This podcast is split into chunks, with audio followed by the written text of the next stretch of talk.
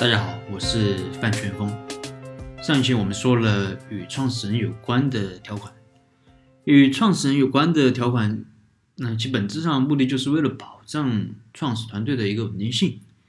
那么除了创始团队之外，员工啊，特别是这个核心员工的稳定性，对于企业来说也是非常重要的。那这一期我们就聊一聊和员工有关的条款。首先，我们需要确定的是核心员工的范围，因为我们不可能让与员工有关的条款约束公司的每一个员工，这样对于公司来说成本是比较高的，而且也没有必要。所以，我们首先要明确哪些员工算是核心员工。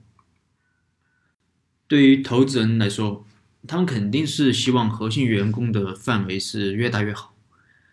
但如果核心员工的范围过广，那么随便哪个员工违反员工条款，都会使公司违约，这样对于公司来说是不利的。但是也不能太窄，啊，因为这样谁都约束不了，投资人他也不会同意。那么究竟约定哪些人呢？一般就是高级管理人员和这个核心技术人员，当然每个企业，嗯，可能都不相同。那我们给的建议一般是那种掌握了公司核心秘密的，以及一些替换成本比较高的人员。除此之外，员工条款还包括了股权激励、服务期限、竞业禁止、保密条款等。那股权激励这个就不过多的解释了，因为我后面也会专门的讲。很多时候在做股权。呃，在做股权融资的专项服务的时候，投资人都会要求创始人给核心员工做股权激励，因为他们害怕不给不给核心员工做激励的话是留不住员工的。嗯，服务期限这个也也是为了保障保证这个核心员工的稳定性，一般是通过劳动合同来实现。当然，按照我们国家的劳动法的规定啊，这种劳动合同上的。劳动合同上约定服务期限，从某种意义上来说是没有强制力的。员工想辞职，也一般一样是可以辞职的。所以要配合股权激励来使用啊，比如说通过期权或者期股的方式来激励员工。那这样员工如果提前辞职，就完全拿不到股权，或者只能拿走部分股权。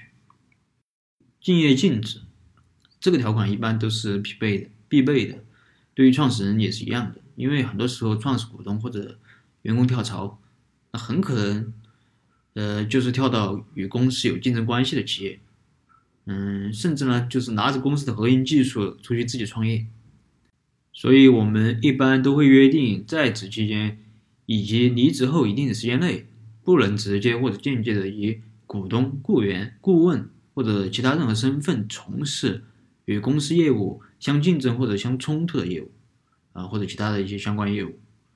但这里的竞业期限啊的这个时间，就是离职后的你这个一定时间到底是多长呢？呃，它可能是因人而异的。嗯，比如说对于公司开除的这种员工，那么竞业的这个期限可能就稍微短一点。如果是员工他自己离职的，那么这个期限呢，那可能嗯就适当的长一点。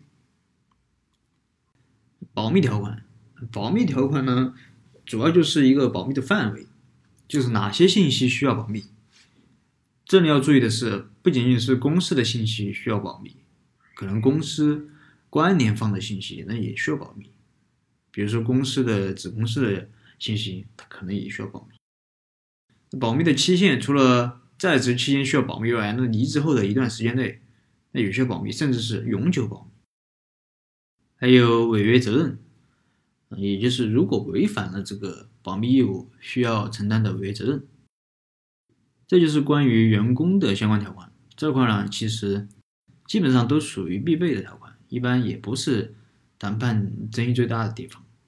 但它其实无论是对于投资人来说，还是对于创始人来说，都还是比较重要的。好了，今天的分享就到这儿。如果你有什么疑问，可以添加我的微信或者给我留言，我们再深入的沟通交流。